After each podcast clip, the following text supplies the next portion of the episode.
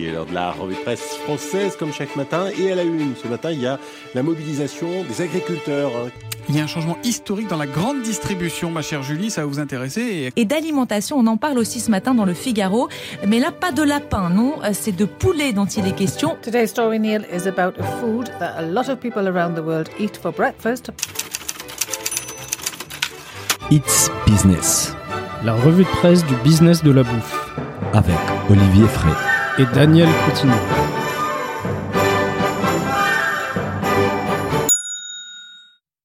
Bonjour à toutes et à tous, bienvenue dans ce nouvel épisode de Eats Business, la revue de presse du business de la bouffe. Je suis comme d'habitude avec mon ami Olivier qui n'a jamais mangé du homard dans l'espace. Bonjour Olivier. Salut Daniel, bonjour à tous. Effectivement, c'est une expérience que j'ai pas encore faite. Hein. J'attends Elon Musk qui me propose de le faire. Oh, tu auras l'opportunité de le faire un jour Olivier. Aujourd'hui, nous allons parler de la perte des vitesses du bio, d'une nouvelle espèce de café résistante au réchauffement climatique, de la bouffe dans l'espace avec Thomas Pesquet, ainsi que l'augmentation de la consommation des viandes au niveau mondial.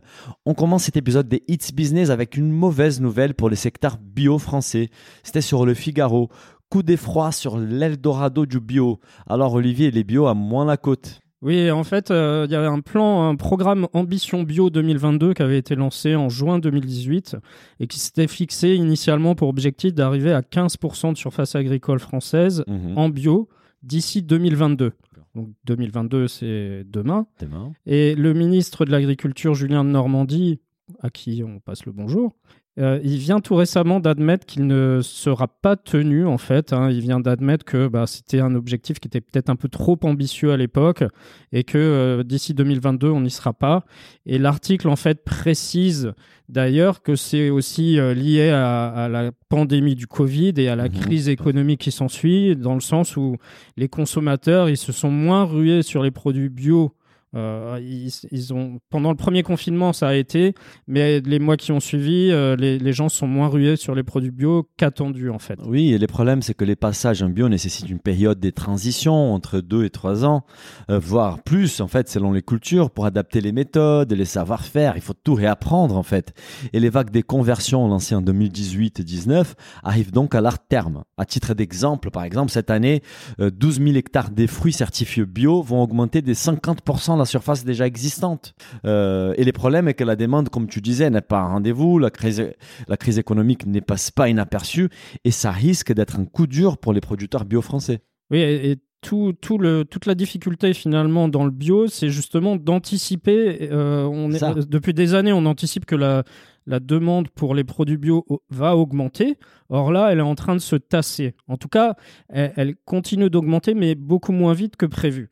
Donc du coup, pour les acteurs, la question se pose, est-ce qu'on continue à proposer aux agriculteurs de se convertir au bio ? Donc là, par exemple, dans le lait, il y a les deux grandes coopératives qui sont Agrial et Sodial, qui, elles, ont décidé de stopper les nouvelles conversions jusqu'à la fin de cette année. Voilà. L'idée, c'est de, comme dit le président d'Agrial, c'est d'absorber les surplus de volume issus des dernières bascules en bio. Ouais. Donc, on a augmenté la production de bio. Il faut déjà écouler toute cette production. Et une fois qu'on sera sûr que cette production est écoulée et qu'il y a un potentiel pour plus, on demandera à des agriculteurs adhérents de coopératives de se passer au bio, finalement. Oui, parce que la demande, justement, elle a baissé. Notamment, c'était le cas aussi dans les laits. Après des années de croissance, après des 18% par an, la consommation du lait bio n'a augmenté entre 19 et 2020 que de 12%. Donc, cette croissance, elle est au ralenti. Et du coup, tout ce qui était prévu il y a 2-3 ans, il faut peut-être se remettre en question. Oui, c'est aussi ce qu'expliquait Sabrina Laroche de Kantar World Panel sur la consommation du bio. C'est ce qu'elle dit, hormis lors du premier confinement, la hausse des achats de produits bio a été moins forte que sur l'ensemble des produits de grande consommation. Voilà. Donc il y a une stagnation quelque part de la part des produits bio dans les achats alimentaires en grande surface en 2020. Ça se situe à peu près à 5,6%. D'accord. Donc comme l'ensemble des produits de grande consommation a augmenté, mais que les produits bio ont stagné, la part aussi, elle stagne naturellement, voire même diminue. Hein. Tout à fait. Donc les temps est donc à la prudence. Il s'agit d'éviter une surproduction qui pourrait faire pression sur les prix, qui sont, on rappelle, mieux valorisés en bio qu'en conventionnel, mais ce qui n'est pas souhaitable pour les producteurs bio français. Surtout que les producteurs français font déjà face à la forte concurrence des produits bio étrangers. On évoque souvent l'Espagne, la Pologne, Pologne, qui sont bien souvent moins chères à raison d'une main-d'œuvre moins coûteuse. Tout à fait. Et finalement, en fait, il y a Laurent Gradin d'Interfel qui résume bien la situation et il dit bien la question, c'est de savoir si nous sommes à un palier ou à un plafond. Bah voilà, c'est pas gagné pour que la demande reparte, en plus dans ces contextes des crises économiques. Un autre point qui est souligné par l'article, la perte des confiances des consommateurs dans le label bio. Sinon, Sabrina, encore une fois, les bio doivent se parer des nouvelles vertus comme l'origine et l'emballage pour retrouver une plus grande cohérence aux yeux des consommateurs.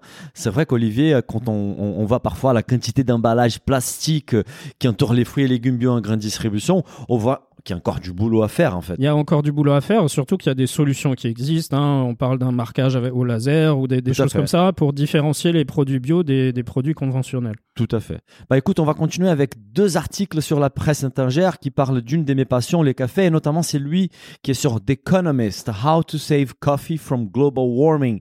Comment sauver les cafés du réchauffement climatique. Alors Olivier, bonne nouvelle pour les amateurs des cafés comme moi, des scientifiques ont retrouvé une espèce disparue des café qui est à la fois résistante au réchauffement climatique et a un très bon goût. Oui, et cette espèce s'appelle le Coffea stenophylla. Alors, je ne sais pas si je le dis bien, mais en tout cas, c'est comme ça que ça s'écrit. Alors, en fait, ce qu'il faut voir, c'est qu'avec le réchauffement climatique, l'approvisionnement en café, il est de plus en plus difficile. Hein. Ça, c'est pas nouveau. Hein. Ça fait plusieurs années qu'on en parle et qu'on entend, attention, est-ce qu'en 2050, on pourra encore boire son petit café le matin ? Oui. Donc, c'est un vrai enjeu, hein, parce que le café, c'est quand même une des boissons les plus consommées après l'eau, hein, tout simplement. Et en fait, The Economist, lui, ce qu'il met en avant, c'est qu'aujourd'hui, sur le marché du café, il y a deux espèces principales. Il y a la Coffea arabica ou Coffea arabica, je ne sais pas comment on dit, en tout cas c'est l'arabica. Et le Coffea canephora, robusta, quoi. Qui est appelé robusta. Voilà. Donc l'arabica, lui, il est originaire des plateaux d'Éthiopie, du Sud-Soudan. Il pousse à des températures de 18 à 22 degrés, donc un peu en hauteur aussi. Hein. Et à mesure que finalement les températures augmentent sur le globe, le nombre d'endroits où l'arabica peut pousser, il diminue fortement. Bien sûr. Parce que les températures augmentent partout. Voilà.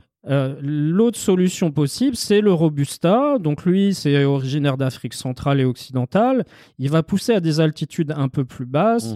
Et en fait, on pensait autrefois qu'il était capable de supporter des températures de 30 degrés. Mais en fait, des travaux assez récents, ils suggèrent qu'il va s'épanouir plutôt dans des températures inférieures à 24 degrés. Donc ça limite aussi pour le réchauffement climatique. Oui, parce que l'idée reçue, c'est que les robustas, c'est quand même une espèce beaucoup plus costaud, quoi, qui accepte mieux ces températures. Ouais. Là, les problèmes, c'est qu'au niveau du goût, c'est pas ouf. Voilà, c'est ce que tout le monde dit. Hein. Ouais, j'ai eu la chance.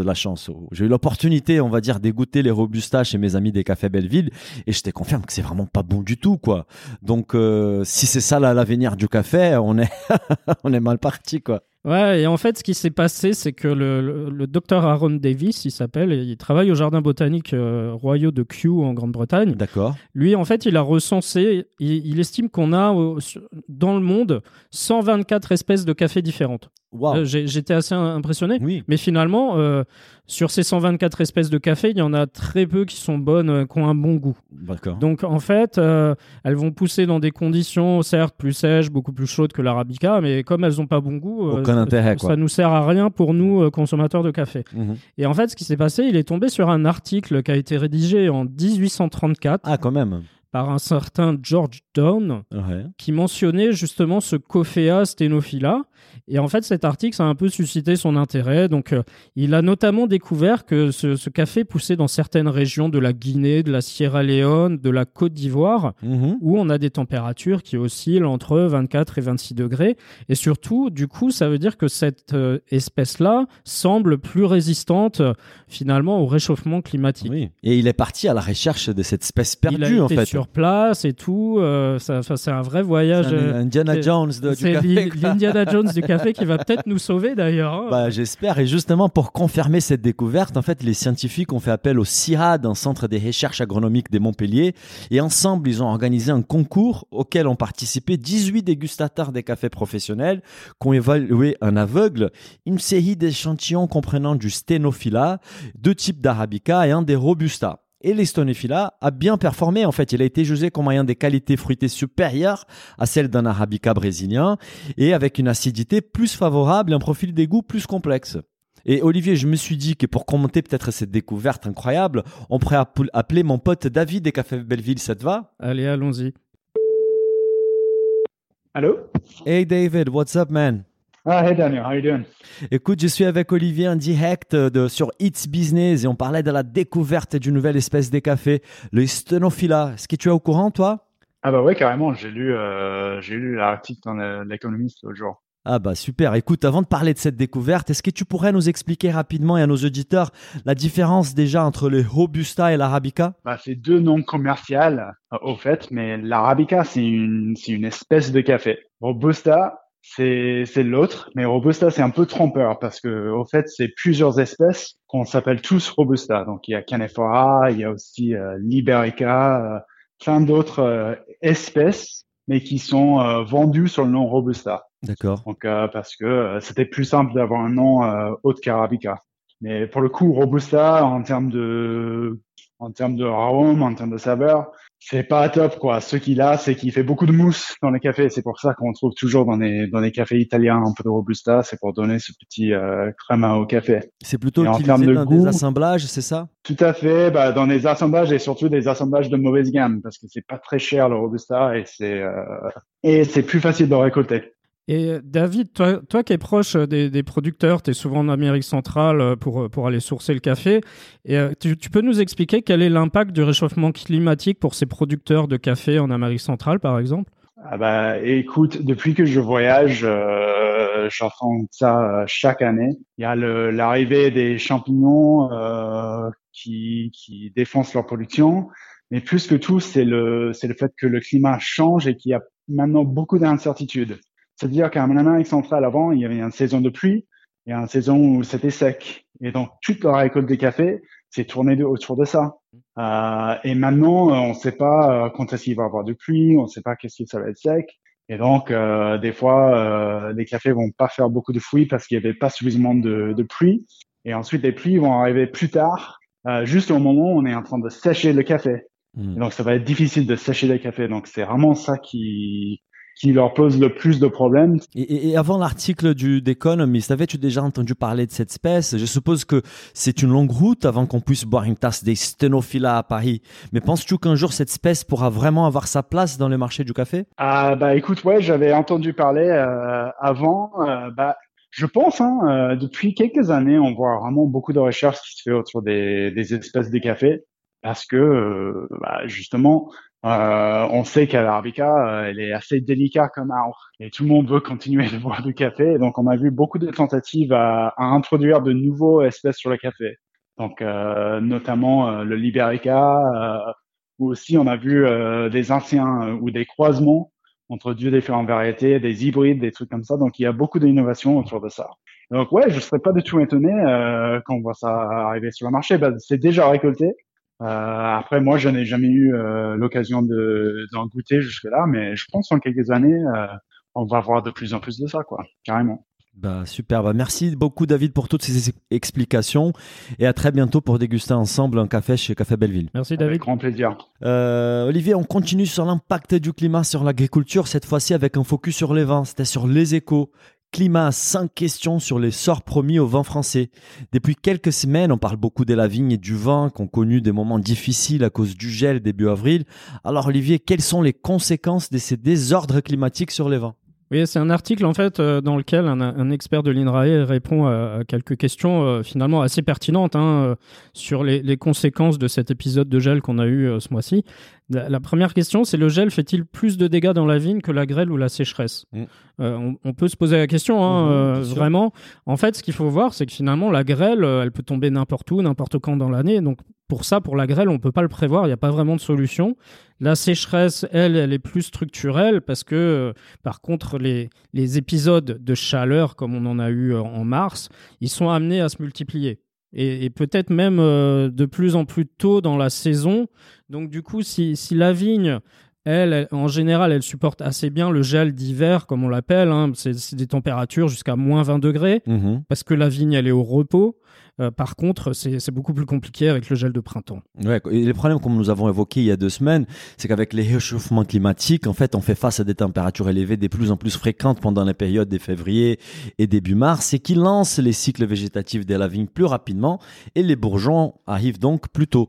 Tailler tardivement pourrait donc être une solution pour les vignerons. En fait, les bourgeons sont retardés et les vignerons peuvent ainsi espérer réduire les dégâts causés par l'épisode des gels.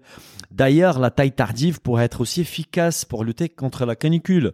En freinant le développement de la vigne, la taille tardive retarde également sa maturation, ce qui est un atout dans la lutte contre les canicules à répétition qui ne cessent d'avancer la date des vendanges. Oui, et la deuxième question qui est posée, c'est: est-ce qu'une vigne qui a gelé est durablement abîmée ? Et alors pour ça, a priori, il existe des variétés de vignes qui peuvent refaire des bourgeons. Donc, si les premiers bourgeons sont cramés, comme on dit, y a éventuellement un deuxième bourgeon qui peut pousser derrière. Mais par contre, c'est des bourgeons qui sont moins productifs. Il y a moins de fleurs. Il y a moins de fleurs, donc moins de raisins et donc moins de vin à la fin. Hein. Oui, ça, c'est l'impact à court terme. C'est une diminution du volume de la récolte, en fait, pas de la qualité. Mais le problème, c'est que ça peut avoir aussi un impact sur le long terme, parce que la vigne impactée par les gels doit alors puiser dans ses réserves normalement octroyés pour les millésimes suivants, entraînant alors un appauvrissement de ces stocks, en fait. Ouais, la troisième question, c'est: est-ce qu'il faut changer les cépages ? Donc là-dessus, ce que dit l'article, c'est que finalement, les mentalités, elles ont évolué dans la profession, parce que l'idée, c'était longtemps tabou chez les vignerons. Ça devient de plus en plus nécessaire dans certaines régions de réfléchir à: est-ce que finalement, il ne faudrait pas changer des cépages et aller vers des cépages qui sont plus résistants à la chaleur, au réchauffement climatique, etc. Hein. C'est clair. Bah, les chercheurs, en fait, ils travaillent sur des variétés résistantes aux maladies, par exemple les mildious, et depuis fin 2018, l'INAO a mis en place un outil d'expérimentation au sein des cahiers des charges des vins d'appellation avec ce qu'on appelle des variétés d'intérêt à fin d'adaptation, VIFA, c'est-à-dire des variétés plus résistantes au changement climatique.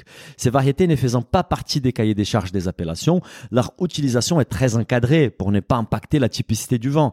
Mais ça veut dire qu'on commence à casser certains paradigmes au fur et à mesure. Oui, et finalement, une autre question, c'est: est-ce que certains cépages qu'on a en France sont menacés de disparition ? Oula. C'est une vraie question. Hein, finalement, ça remet en cause beaucoup de choses dans le monde du vin tel qu'on le connaît aujourd'hui France. Et en fait, ce qui se passe, c'est qu'on a certains cépages qui sont plus fragiles que d'autres parce qu'ils sont plus précoces et donc sont plus exposés au gel de printemps. C'est comme les cépages universels qui sont cultivés dans les mondes entiers, comme les Cabernet Sauvignon, la Syrah ou les Chardonnay, qu'on fait preuve en fait des résistances. Mais les risques ici, c'est que les vignerons aient de moins en moins des choix au niveau des cépages, moins de variétés. Et pour éviter l'uniformisation des cépages et donc des vins, les vignerons cherchent à croiser différents cépages pour avoir des cépages résistants tout en gardant la spécificité de leur vignoble.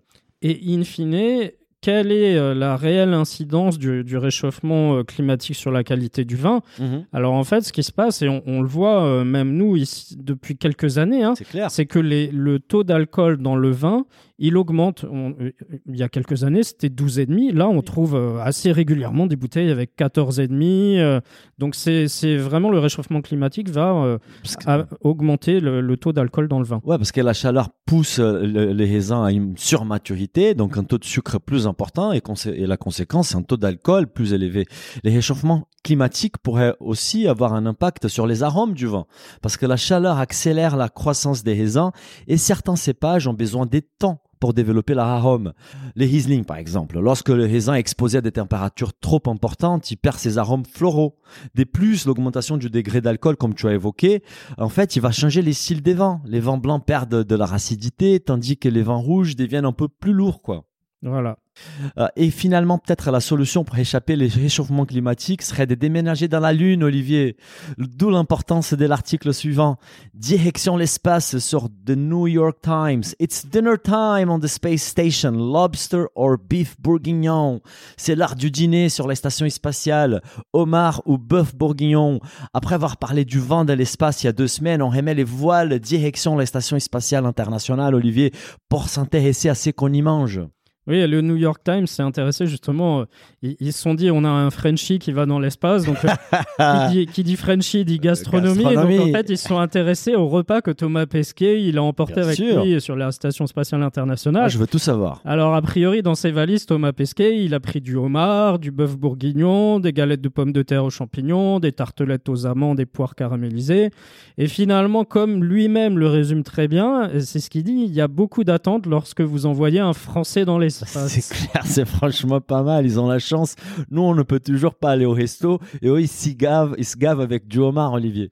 Et finalement, en fait, ce qui est intéressant dans cet article du New York Times, c'est qu'ils reviennent quelques décennies en arrière où on se rend compte que les expéditions spatiales, c'était un peu les parents pauvres au niveau gastronomie. Hein. Qu'est-ce qu'ils mangeaient, en fait ? En 1961, Yuri Gagarin, il avait un repas c'était en fait un pressé de bœuf réduit en purée. Avec de la sauce au chocolat, mais ça, c'était conditionné dans des sortes de tubes de dentifrice. Ouh là là. Quelques mois plus tard, John Glenn, lui, il se contentait d'avaler de la compote de pommes. Donc, tu vois, c'était pas terrible. Oui, mais bon, 6 mois à la compote des pommes, ça finit par être fatigant. Voilà. Mais ça a bien changé depuis. Hein. Ça, c'est la bonne nouvelle. Ryan Dowdy, qui vient de quitter la NASA après avoir géré l'alimentation sur la station spatiale pendant plus de 2 ans, explique que les menus comptent quelques 200 articles, en fait, pour éviter la monotonie. Les vols spatiaux se déroulant dans un environnement particulièrement stressant, des bons repas permettent aux astronautes un certain réconfort. Oui, et donc cette année, ils vont déguster des plats qui ont été préparés par 3 institutions culinaires françaises, hein, Cocorico. Hein. Ouais. Donc il y a les chefs Alain Ducasse et Thierry Marx. Ça même. Mais il y a aussi Servair, qui est la société de restauration qui travaille pour Air France. Ça parce que il faut rappeler que Thomas Pesquet, c'est un ancien pilote de chez Air France. Donc il a fait appel à Servair également. Mm-hmm. Et comme le rappelle le New York Times, les astronautes finalement de la station spatiale, ils vont pas manger que du homard et du bœuf bourguignon tous les jours. Ça va être réservé vraiment aux occasions spéciales parce que rappelons qu'il part pour 6 mois Thomas Pesquet. On est d'accord. Donc il y aura probablement des anniversaires à souhaiter. Donc c'est vraiment des plats qui sont réservés pour ces occasions particulières. Et d'ailleurs, Alain Ducasse collabore depuis des années avec l'Agence spatiale française pour créer des menus accessibles aux astronautes à bord de la station spatiale.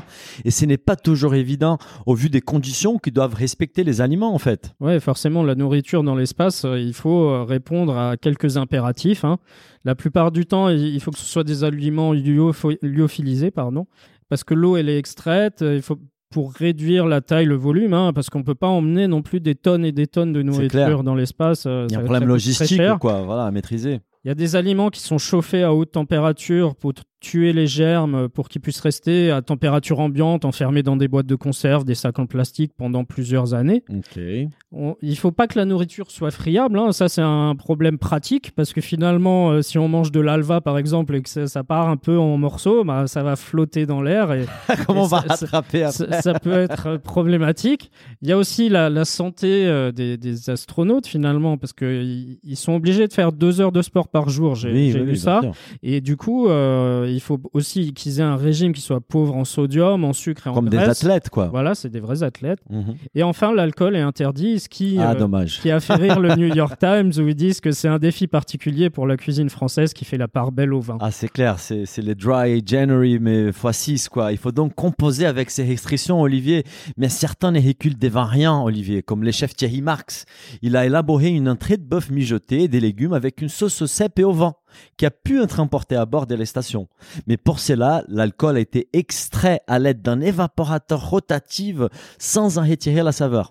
Oui, et parmi les défis futurs de l'espace, hein, ça va être la cuisson et la culture des plantes. Tout à fait. Parce que, en fait, plus on va aller en avant, hein, Elon Musk, il a des projets sur Mars, mais finalement, quand vous allez sur Mars, vous ne pouvez pas être ravitaillé assez facilement. Bien sûr. Donc, il va falloir cultiver en indoor des plantes et cuisiner ces aliments, ces plantes qui auront poussé pendant le voyage vers Mars. Et la bonne nouvelle, c'est en bonne voie puisque les astronautes ont déjà fait pousser et manger des petites récoltes des laitues et des radis cultivés sur les stations spatiales. Oui, tout à fait.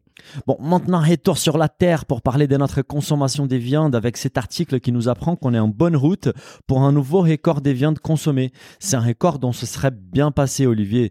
C'est sur le MIT Technology Review. We are on track to set a new record for global meat consumption. Nous sommes en passe d'établir un nouveau record des consommations mondiales des viandes. Alors que dans les pays développés, on réduit notre consommation des viandes, elle ne cesse d'augmenter au niveau mondial. Oui, en fait, c'est un article qui est consacré à la viande et qui va un peu à rebours de toute la frénésie qu'on a d'articles autour des protéines végétales et des alternatives à la viande. Tout à fait. Et en fait, cet article, il fait écho à un article qui avait déjà été publié sur le MIT Technology Review il y a quelques semaines, dont on avait parlé dans la newsletter d'ailleurs. Oui, oui. Il fait écho à l'appel de Bill Gates, qui dans son dernier livre affirme: tous les pays riches devraient passer au bœuf synthétique à 100%. Ouais, ça, moi, perso, je ne suis pas vraiment d'accord avec Bill Gates pour les coups. La viande synthétique ultra transformée ne me semble pas la solution idéale pour l'avenir. Et en fait, ce qui se passe finalement, c'est ce que rappelle bien l'article, c'est que les terriens, ils devraient manger plus de viande en 2021 que jamais auparavant. C'est clair. Voilà, on n'a jamais mangé autant de viande sur Terre. Donc du coup, en fait, la FAO prévoit par exemple que la consommation mondiale de viande, elle va augmenter de plus de 1% cette année. Donc ça paraît peu, mais si on regarde au niveau des volumes, c'est énorme. C'est énorme. Parce que la baisse des consommations, elle a lieu dans les pays développés, mais les pays qui se développent, comme les Brésil, l'Inde, même la Chine, l'augmentation de la consommation des viandes, elle est en hausse. Oui, on le sait depuis des années qu'à partir du moment où on a les classes moyennes qui gagnent plus d'argent, la viande s'est vue comme un symbole de richesse aussi dans pas mal de pays.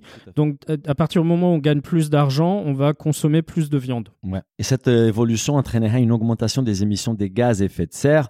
D'après des estimations, les émissions mondiales liées à la production alimentaire devraient augmenter de 60% d'ici à 2050, en grande partie à cause de l'augmentation de la production animale.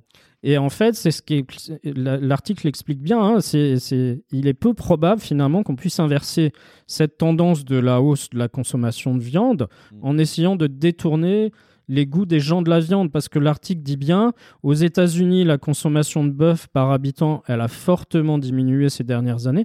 Mais par contre, ça reste la plus élevée. Si on regarde en termes de consommation de viande par habitant, ça reste une des plus élevées au monde. Bien sûr.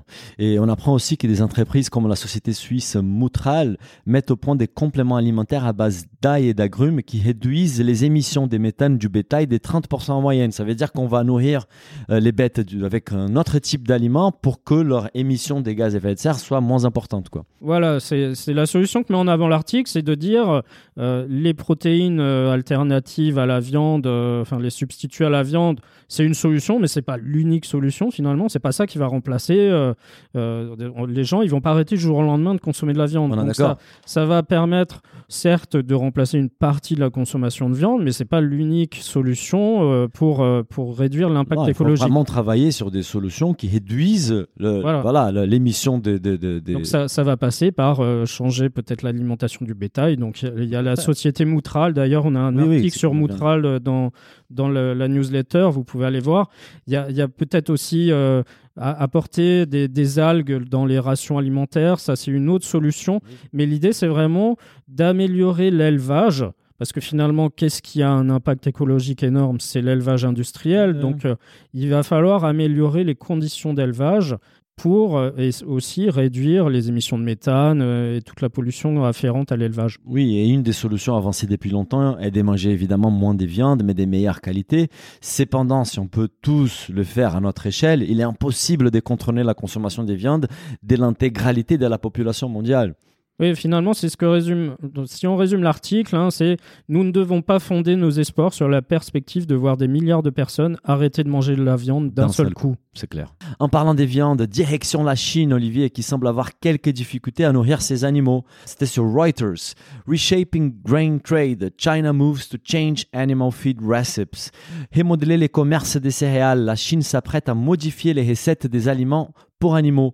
Dans cet article, on apprend que la Chine a donné des directives pour faire évoluer l'alimentation des animaux d'élevage. Et oui, l'appétit de la Chine pour la viande ne cesse d'augmenter, mais ces bêtes ont besoin d'être nourries et les déficits intérieurs obligent la Chine à se tourner vers d'autres producteurs de céréales.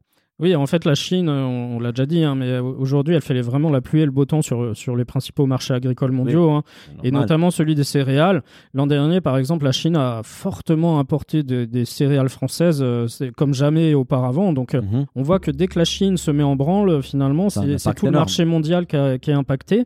La Chine, c'est le premier acheteur mondial de maïs et de soja.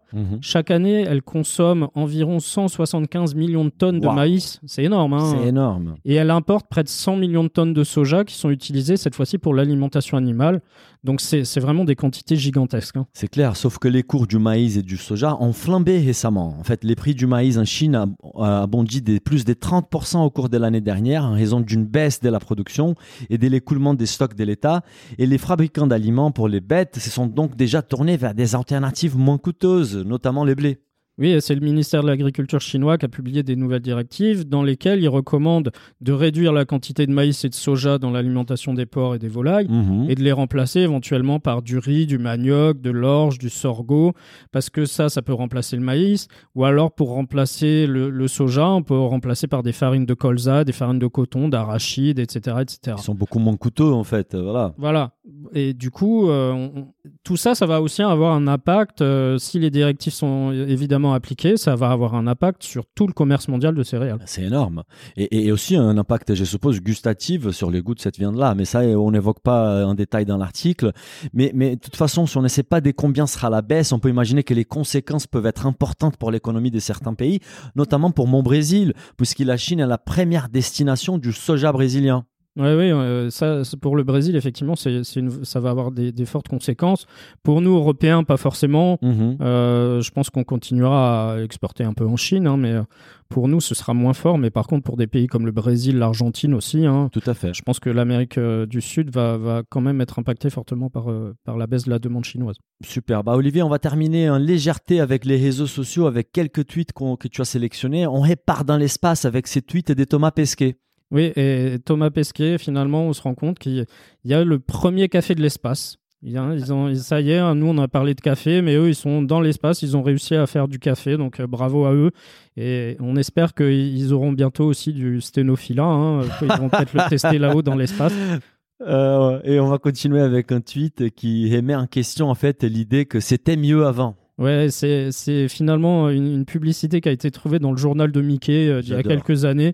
C'est des raviolis jambon ketchup. Hein. Donc, quand on vous dit que c'était mieux avant... Et en plus, on voit un garçon qui doit avoir 10 ans qui dit « Oui, c'est bon ». Ça a l'air dégueulasse. Je vous invite à regarder la suite de ce tweet parce qu'il y a plein de publicités avec soi-disant des choses qui étaient mieux avant et vous vous rendrez compte que c'est pas forcément le cas. Hein. Ouais, on est d'accord. Et Olivier, on va terminer donc avec les raviolis jambon ketchup. C'était un plaisir de faire encore cet épisode avec toi et on se donne rendez-vous la semaine prochaine pour un nouvel épisode de Eats Business. Salut Daniel, au revoir à tous.